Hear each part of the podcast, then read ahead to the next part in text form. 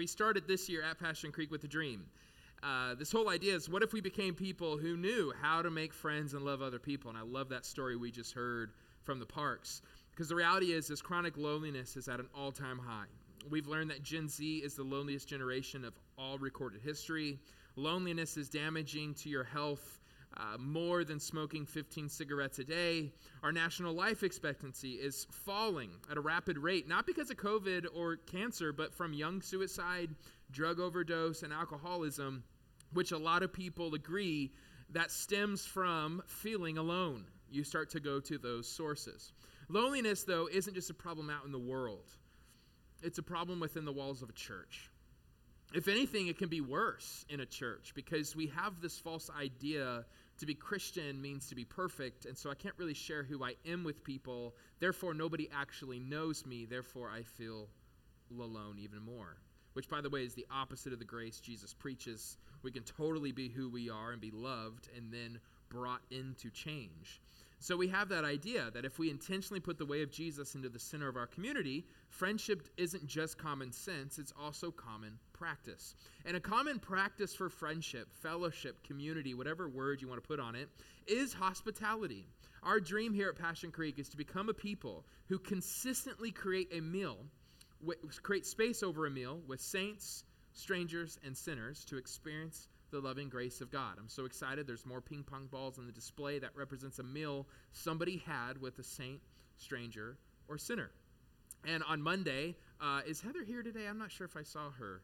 No. Well, anyways, we were at Heather's house on Monday night. It was a lot of fun. We brought the girls uh, with us, and our youngest. Uh, if you, if most of you have gone to Heather's house, so I hear. But if you go there, you're probably going to play a card game. We did reverse Uno or something like that. Flip Uno. It's pretty insane. It's intense, guys. And so uh, my youngest is like not that competitive, so she's like, I'm not going to play anymore. So she started taking a score, like so she's writing down a little notepad, and in the top it said feather. And I was like, why does it say feather? And so then, you know, at the end of the night, I looked at her scorecard and I won once. Heather won the rest of the time. But then I asked her, I said, why did you put feather on top? She's like, we're at Miss Feather's house.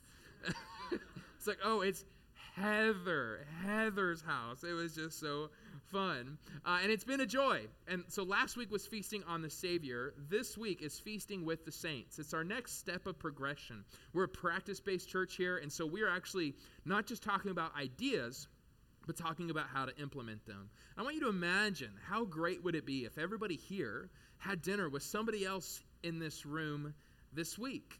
I think our loneliness would begin to plummet. But let's not get too idealistic feasting with the saints is a lot harder than it sounds, especially if you do it over a long period of time. That's what we're going to talk about today. Kind of the, the hard part of living and feasting in community. Let's pray. Father, Son, and Holy Spirit, thank you so much for your grace that we find at the table, that we find here in community. God, as we open up Romans 12, I just ask you that you would shape our hearts according to your word. I ask you, God, that you would help us in our church to have meals with saints, strangers, and sinners to the glory of you, King Jesus. In Jesus' name I pray. Everybody says, Amen. Amen. All right, Romans 12. Hopefully you're there. If not, it'll be on the screen. Romans 1 through 8. Let me give you some context. Romans 1 through 8 is some of the most beautiful theology in all of the Bible. It's a lot about the depths of our sin, the magnitude of God's grace, and the extent of Christ's love for us. Who can separate us from the love of God? Nobody. Nothing, Paul says. Romans 9 through 11 is like the hardest chapters almost in all of Scripture. There's a lot of theology there, overview, it's essentially a beautiful thing that Gentiles, most of us are Gentiles in this room, have been grafted into the fellowship. We are now family of God because what Christ has done for us. And it's so much theology. Romans 11 ends with a doxology it's a hymn of praise. I think Paul is blown away by the theology that he is writing down through the power of the Spirit. He has to take a pause and says, Who can know the mind of the Lord? Who has been his counselor? Who's ever given to God that he should be repaid? It's just this wonderful, like, wow, God is so good. But now Romans 12 starts with therefore. It is a shift in the conversation. In light of Romans 1 through 11, therefore, what do we as a church do? A lot of people argue Romans 12 and following is about the people of God becoming a people of love. And specifically in chapter 12, verse 3 through 16, which is where we're going to spend our time today, is about loving the Christian community. 17 and following is about loving the outsiders, the, the, the sinners, the strangers, those who are not yet a part of our community. So let's, let's look together in verse 3 of Romans chapter 12. For by the grace given to me, I tell everyone among you not to think of himself more highly than he should think. This is one of the biggest reasons people don't live in community because they're not serving the people around them. Instead, think sensibly, as God has distributed a measure of faith to each one. So don't down yourself, but let's be honest. We all have a part to play. Now, as we have many parts in one body, and all the parts do not have the same function, in the same way, we who are many are one body in Christ and individually members of one another. Paul uses this imagery of a body a lot. Also in 1 Corinthians 12, for example, showing that, like a nose, you need a nose, but you also need an arm and a hand and a toe. They all do different things. And you'll know when those things hurt, you notice them more than ever, right? It's like I didn't think my toes really meant much until you stub one, right? And so all of these have a different part to play. And I would argue he's talking about the local church. So, us here, we all have different parts to play to build up the body of Christ. Verse 6 according to the grace or the gift given to us, this is all from God. We have different gifts, different ways to serve one another and to serve God. It says, if prophecy, use it according to the proportion of one's faith. If service, use it in service. If teaching, in teaching. If exhorting, this is like encouragement I love these people, right? In exhortation, giving with generosity, leading with diligence, showing mercy with cheerfulness. So he's giving, a, this is actually why we do membership. That's why we're talking next, right after this in Growth Track. Like, what is your part to play? Let's plug you into the glory of God. But now, verse 9 is really, uh, some commentators call it the apostles' recipe for family love it's 25 different like boom boom boom lines or one commentator called it staccatos where it's just like these proverbs this line that line that line. It's all so much wisdom. Let's go through it through 16 it says let love be without hypocrisy fully sincere right? Detest evil cling to what is good. Love one another deeply as brothers and sisters Take the lead in honoring one another. Other translations say, outdo one another in showing honor. Do not lack diligence and zeal. Be fervent in the Spirit. Serve the Lord. In other words, don't be lazy. Be enthusiastic about serving the Lord. Verse 12 Rejoice in hope. Be patient in affliction. Be persistent in prayer. Share with the saints in their needs. This is what today's message is all about. Pursue hospitality. If you were here last week, we define hospitality. The Greek word here is philoxenia. Philo is family love. Xenia means the stranger or the foreigner. And so it's essentially this process where strangers become friends and friends become family. Verse 14 Bless those who persecute you, bless and do not curse. Rejoice with those who rejoice, weep with those who weep. We need to be people who, like, you know, I, I know sometimes, like when something exciting happens, sometimes I fear if I tell certain people, they're going to think I was arrogant or they're going to be mad because I'm not talking about them. But, you know, we should be like rooting each other on. Like we had a cool thing this week. The Queen Creek Unified School District honored us by giving me, but it represented all of us, I promise, an award, Power of One, because they're saying, man, your church is doing so much for the community. We want to honor you in front of the whole board. And that was really cool. But like some church context, like, why are you talking about that? No, let's rejoice together. That was neat. But let's also let's weep. If somebody's having a bad day, you're not ruining me. Don't no, be honest with me. Let's do community together. Okay, so weep with those who weep. Live in harmony with one another. Do not be proud. I think pride is the number one source of division, why a lot of us just can't get along. Instead, associate with the humble. Do not be wise in your own estimation. Verse 16 in the message paraphrase, it says, Get along with each other, don't be stuck up, make friends with nobodies, and don't be the great somebody. I feel like that's really good. That'll preach. So I want you to notice, though, what is Paul painting here? He is showing the community of Christ is a beautiful body that we are lucky to be a part of.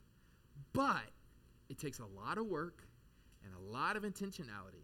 And there's a lot of things that can, quote unquote, ruin it. Things that he's mentioning, like pride, laziness, dishonor, immoralities, uh, stinginess, impatience. There's all sorts of things. So I want you to remember in January, our big series was Making Friends, Loving Other People. And we argued all month. If you weren't here, that's fine. I'll catch you up real quick. There are four steps to like genuine, holy, deep, as it says, deeply loving each other community and friendships and we argued it was proximity anybody remember i doubt it yeah okay my wife uh, do you remember proximity vulnerability practice and mission. I'm encouraged, it's fine. Now, when you start practicing hospitality, you'll start taking each step. Starts with proximity and onward. But here's the thing, too. If you do it long enough, you'll realize there is a dark side to each step. There's a shadow side. There's something that can blow up the entire operation in each step of the way. And why? We have, First Peter says, an enemy who prowls around like a roaring lion seeking someone to divide and devour. To put another way, when the enemy wants to divide a church, he starts at the top and at the table for our church, unity has been a prayer for us because that's what happens. Anytime you live on mission, there can be such little things that begin to divide a church because that's the enemy wants to do. And so on, up top, me and Caleb, we're always making sure we're dwelling in unity. Our staff, our leadership, our volunteers, it starts at the top. Usually there's something, he wants to divide the church as best as he can. But also happens at the table when you begin to open yourself up it's so easy for hard things to happen. And what we have to remember, Romans 12, the very last verse, we didn't read it. Romans 12 ends by saying, Do not be conquered by evil, but conquer evil with good. So, this is what we want to talk about.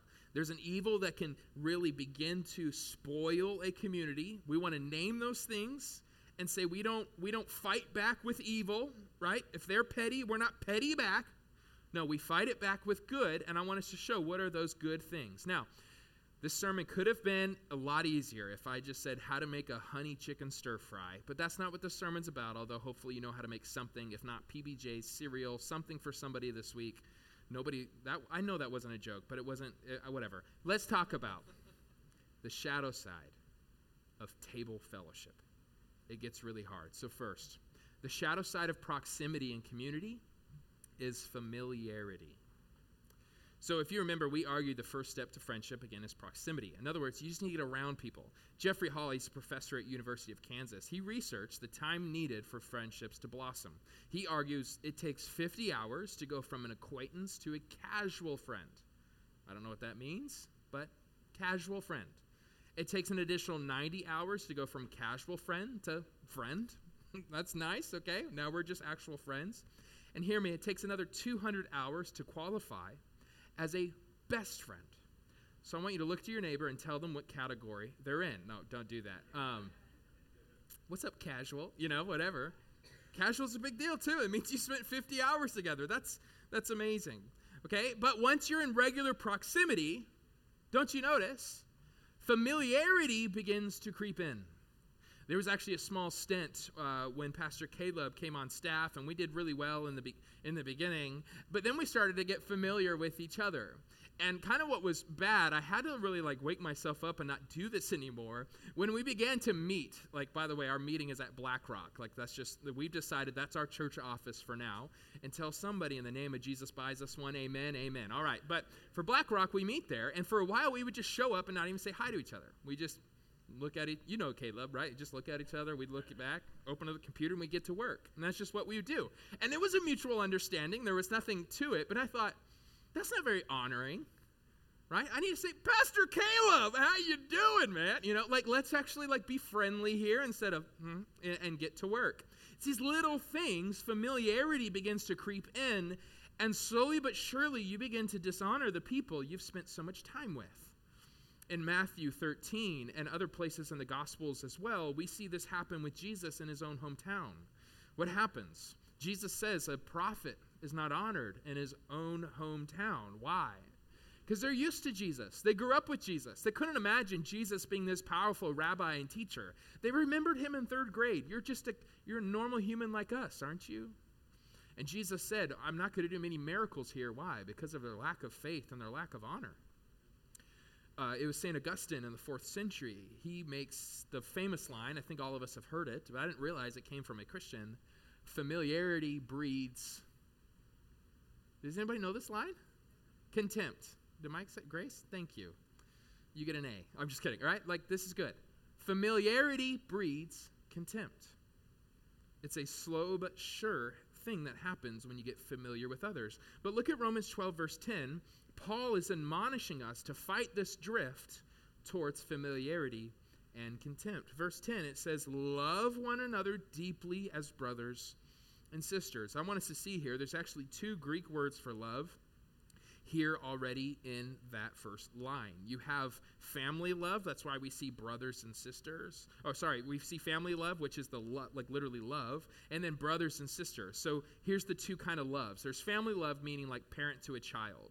So I love my daughters so much.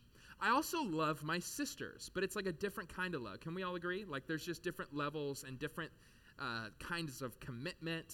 And I can go six months without talking to my sister, and it's but I love her, you know, but I'm fine with that. You know what I'm saying? But we still got each other's back. You can never talk bad about my sister, right? Or we have problems, right? It's all different levels. But here I want us to see this kind of love is a loyal love. We have each other's backs, and that's what we're supposed to do. But hear me the shadow side of familial love is familiar love. Just familiar. Oh, my sister's in town. Cool. Okay, whatever. I know you, you know me. We don't need to go out of our way to honor each other. And so we need to look at the next line take the lead in honoring one another. So we combat familiarity with honor. Take the lead. I think what this means is literally to be intentional. Honor, this timeo is the word, literally means to give someone value. So this is why, like, if I were to preach at another place, usually they ask, can we give you an honorarium, which is literally like, let's just pay you for your time coming, and I'm always grateful for that. So it's recognizing somebody's value, contribution, importance, and you're either speaking it or literally giving honor with your money. And so I love our church. We have a huddle every Sunday at 9:15, 45 minutes before service starts, and at the huddle, we talk a little bit about the logistics, but we spend most of our time honoring one person in the room. When we first began, we just said, "Okay, let's honor each other." Anybody any of the OGs remember this? We're like, "Honor somebody that somebody did." And and everybody it was kind of weird and like maybe you got kind of a compliment. And so we finally focused it cuz this is what honor takes. It takes so much intentionality. We said, "Okay, today who was today? Today was Spencer. Hey guys, let's all honor Spencer. So then Caleb starts, and then somebody else mentions something, and then boom, boom, boom, boom, boom. And then I close it because it's like, this can't go forever. Let's be real, you know? So then I just say, okay, great, now let's transition to the next thing. That has been such a powerful part of our fellowship. But you know what I noticed? When we didn't schedule it and assign it, we were never an honoring church. We hoped for it, but it didn't happen. So we made it a regular rhythm. Let me encourage you. How can you make honoring people, any other, all your interactions, especially at the table, taking time to honor one another? So we combat familiarity with honor. There's another shadow side I think we've all stepped into. Next, the shadow side of vulnerability in community is codependency. We preached in week two, we said your relationships will never be valuable unless you're willing to get vulnerable, because we believe you actually connect way more through your weaknesses than you could ever connect through your strengths. And there is a deep grace that happens when we're willing to be broken before God, but also broken before our brothers and sisters, even at the dinner table. But here's what you'll notice vulnerability can morph from a tool to connect to a weapon to control. Anybody have those people in their life? They're very good at being vulnerable. In fact, they're too good and they use it to manipulate you, and you can never do anything because it's always about their problems and you need to go out of your way to make them feel good. We call this, we're a loving community, but we have to call that, what that is, is codependency. Jennie Allen, in one of our recommended reads, Find Your People, she talks about this. She asks this, a couple hard questions. Look at the quote. It says, How do you know if you are in a codependent relationship? One sign is that you constantly feel discouraged and disappointed by the person. When you have an extreme reaction to something, you need to pay attention because it's probably evidence of something or someone you've made into an idol or a lowercase g God, right? When you're unusually upset that a person didn't call, or that person wasn't loving enough towards you, or didn't invite you to something, ask yourself Am I putting unfair uh, expectations on this person to meet my needs? That's good. See, this can happen when we get vulnerable. We worry when we finally share something about ourselves. We now feel like we have to control, like, don't use this against me and we become over dependent on these people. Vulnerability is a beautiful gift to connect with others, but the enemy wants to thwart it. He wants to pervert it by using it to control others. And I think we really need to fight that drift. And what's so hard is recognizing your own codependency is a very hard realization to come to. But we can come to it because we know the gospel of Jesus sets us free from codependency, sets us free from that pain and misery looking back at my relationship with Jordan while we were dating, we met here in the cafeteria. I remember her. She doesn't remember me. It's fine. I was way too codependent in the early years. Don't nod your head too much, Jordan, in the front. Um, like, I feel like she can never have fun without me. Uh, I still kind of get jealous about that now. Like, when she goes to a restaurant with friends, she's like, it's the best food ever. I was like, that's, that's fine, you know, whatever. Did you bring me home anything? You know, did you think about me? um, especially in high school, like I wanted, like all of her friends had to be my friends. I feel like I had to be connected always. And we finally learned this is what teenagers do, right? You kind of learn about relationships. We finally learned we couldn't be all things for each other. We needed other people. And that's an okay realization. And that's what I love here in Romans 12, Paul's language of one body, but with many members. Look again at verse 4. Now we, now, as we have many parts in one body, and all the parts do not have the same function, in the same way, we who are many are one body in Christ and individually members of one another. According to the grace given us, we have different gifts. And as a result, we have different relationships, different friendships. If prophecy, use it according to the proportion of one's faith. If service, use it in service. If teaching, in teaching. If exhorting and exhortation, giving with generosity, leading with diligence, showing mercy with cheerfulness. We combat codependency by expanding our inner circle. We need each other, but we need a lot of each other. We talked about this again. I, am repeating myself a lot today. It really does take a village. Jennie Allen in that same book argues we need all kinds of friends for all kinds of situations. She mentioned like the foxhole friend, the encourager, the sage, the challenger. She had a few more. It's this whole idea, though, a lot of friendships go sour or community because Let's say God has called you to be my encourager. I'm going to be upset with you if you're not being my sage, if I expect that from you. Does that make sense? So you need to realize you don't have to be all things to all people, and the people around you don't have to be all things to you. There is a balance here. So we need to fight that. When we begin to have feasting with the saints, we can begin to be codependent on each other and not want us to add space to the table. Let's look at the next one we need to be aware the shadow side of practice in community is resentment. Here's what I've noticed. We're a practice based community, so we focus on something this for the next three months for us, it's hospitality. It's very focused. But here's what you'll notice in your groups or your friends. Let's say you were the one always hosting because you're really trying to apply this. You want to be a great host, but it gets a little annoying when you're always the host and none of your other friends are also saying, hey, let me host as well. You know what I'm saying? There begins to, it becomes less about what you are doing becomes a whole lot more about what they're not doing. It gets frustrating. I keep serving you, and you've never served me. Right? I keep giving and helping you, you've never given and helped me. And what happens is their failures generate within you a self righteous spirit, which then generates within you a resenting spirit, which then quickly divides and devours a community, and you no longer hang out together. Don't raise your hand, but I think we've all been there, right? It gets frustrating. We have to combat that. Paul is saying, yeah, we may have that tendency, but through the Spirit of God, we need to keep focusing on us doing the right thing, inviting and encouraging others to do it as well, but you're doing it to the glory of God. Look at Romans 12 12. It says, Rejoice in hope. So take joy in, in, in the hope that we have in the future because of Christ. Look at next line, though be patient in affliction. Let's remember this was written, we believe, in the context of a community.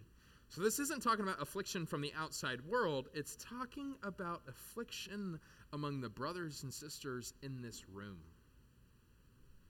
And that's why he also says, be persistent in prayer? Is there something bothering you in the community?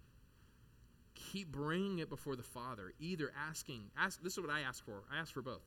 God, change their hearts, but also change my heart. Whatever needs to happen here, I'm open to that.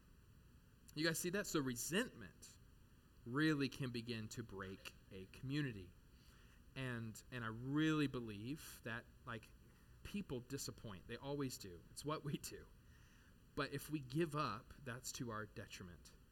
For the sake of time, let's look at the final shadow side, the dark side of community. The shadow side of mission in community is idealism. I am an idealist to a fault. I get so excited. So getting ready for the series, I was so pumped, like feasting with the saints. Like it doesn't get more idealistic than that. Any Lord of the Ring fans here in the room, either the book and or the movies? Wonderful, you're all my friends. We've now made friends, and let's love the other people, even though they are whatever. So what I love in the Fellowship of the Ring, especially the extended edition, in the very beginning, the hobbits all get together, remember, and they're just feasting, and there's fireworks in the background, and they're dancing like that's kind of my vision of what we're all supposed to do every week when I'm thinking about feasting with the saints. Like, we're hobbits, y'all. We're going to do this, and we're just going to have the best time ever. And then that gets really exciting, but then people get realistic. Oh, I'm too busy tonight. Oh, I don't have enough money for this. Oh, I can't go to that. And so it gets hard not to just get annoyed because we're so idealistic, but we're never allowed for the community to be realistic. Genuine community, it requires endurance. It requires keep inviting even when they say no. It requires patience. It requires humility. Look at verse 14 and following. Bless those who persecute you, bless and do not curse. Rejoice with those who rejoice, weep with those who weep. Live in harmony with one another. I promise you I won't play the piano again today. But that idea of harmony, there's different keys. We're different, but when they're put together, it's a beautiful harmony, I think. Uh, do not be proud. Instead, associate with the humble. Do not be wise in your own estimation. Being hospitable is really hard, especially if you have a proud spirit. You need to know when you have community, you need to balance the ideal with the real. Tim Chester, in a wonderful book, on a recommended uh, reads at formedbyjesus.com, A Meal with Jesus. It's such a rich book about the Gospel of Luke and hospitality. He says the following He says, Many people love the idea of the church as a community, but when we eat together, we encounter not some theoretical community, but real people with all their problems and quirks. Remember when you, for those who are married, remember that when you were like, oh, like roommate is is not as fun, you know, like you have some weird quirks. Not you, babe, of course. The meal table is an opportunity to give up our proud ideals by which we judge others and accept in their place the real community created by the cross of Christ with all of its brokenness. It's easy to love people in some abstract sense and preach the virtues of love. But we're called to love the real individuals sitting around the table. That's really good, and that's really hard. So do it this week. Amen. To the glory of God. To put another way, your dream of community can demean your community. For the dreamers in this room, your idealism might be the reason your friendships haven't blossomed because people will always let you down. And guess what? You're letting them down as well. You're quirky as well. This point hits home for me. Because um, again, I, when I take the church planter test years ago, they're like, okay, you're a visionary. You're an idealistic person. So that, that's going to be your way to lead people, painting a better future. But what I've known now is that can lead to a lot of pain. Uh, pain for me. I, if I'm honest, there are people in this room who have hurt me. Um, maybe too familiar and given jabs for the sake of being funny, but I kind of left hurt, you know? Thinking about that jab all day, um, holding past mistakes I've made over my head. Sometimes it's funny. Uh, like a good friend. He's in the Middle East right now, but Dave Parks, he makes fun of me because one time I, I preached on a hoverboard, and I deserve that. I deserve that kind of, why did you ever do that? Y'all, I planted at 23, forgive me. Um, so that didn't hurt me. But, you know, there's things that have hurt me in the past. The hoverboard didn't because I floated the whole time. Anyways, um, but even worse, there are people in this room that I have hurt. I have overpromised and underdelivered a lot. I um, too idealistic in my expectations. So then, when certain people in this room haven't met those expectations, I've allowed resentment to form in my heart and think, "How come you're not stepping up?" And I've hurt. I've hurt you. Um, honestly, the list could go on and on. I, I, decided to keep it at a bare minimum. If we need to talk after, I'm happy to to ask for your forgiveness. But here's what's beautiful: we're still in the same room. We've hurt each other, but you're here, and I'm here. And that's the power of the gospel of Jesus Christ that we are a people who've been reconciled. We are people of forgiveness. We are people of agape love. We know we fail and stumble along the way, but we still have each other's backs. This is what the gospel can do. And I have joy knowing I have zero resentment for anybody in this room because the love of Jesus sets us free from keeping records of wrongdoing. And so that's what's amazing. But I think we have to get honest. We do hurt each other. And we need to be careful just saying, ah, I hurt. That's what we do. He'll forgive. Be wary of that. Be very cautious. So we are, again, a people who embody this love and forgiveness and reconciliation we receive from the cross. If we really are cross centered people, we give that to others. And that's really hard. So, what I want us to do as a practice based, Jesus first community, I want us to practice Romans 12 13 this week. Romans 12 13 says, Share with the saints in their needs and pursue hospitality. Please don't overcomplicate it. So, the task is to take somebody in this room, or somebody maybe who's not here today, but he's part of our fellowship, and have a meal with them. We do Waffle Wednesdays to the glory of God. Uh, you can do Taco Tuesday. You can do Falafel Friday. If that's what you do, invite me unless you've never made them before, have a few experiments, and then invite me. And so we don't overcomplicate it.